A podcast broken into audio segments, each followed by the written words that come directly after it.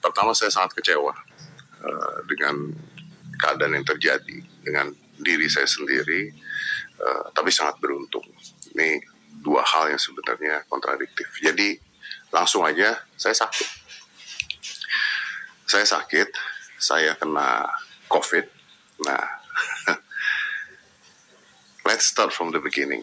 Saya ngurus keluarga yang pada saat itu keluarga itu hampir semua terkena COVID. Jadi saya ngurusin mereka semua, saya uh, taking care, cari rumah sakit, cari obat dan sebagainya, dan kontak saya dengan mereka terus-terusan, kontak terus-terusan.